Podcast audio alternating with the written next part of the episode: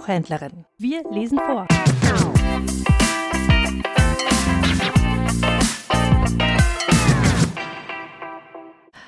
Adventszeit ist Plätzchenzeit. Oder auch Zeit für Stollen. Ich bin selber kein großer Fan von Stollen, aber das folgende Rezept vom Apfelbrot hat mich sehr begeistert. Für das Apfelbrot braucht man 750 Gramm geriebene Äpfel, gern mit Schale, vermengt mit 250 Gramm Zucker, das über Nacht ziehen lassen. 250 Gramm Rosinen, auch die können gerne über Nacht in Rum eingelegt werden.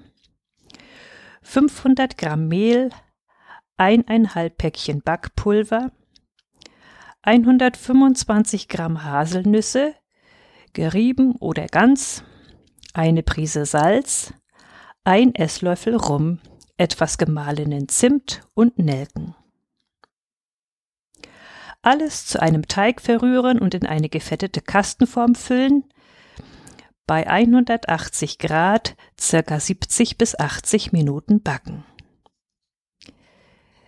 Ich habe das Rezept auch schon mit noch mehr Äpfeln ausprobiert. Das wird sehr lecker und saftig und hält ein paar Wochen.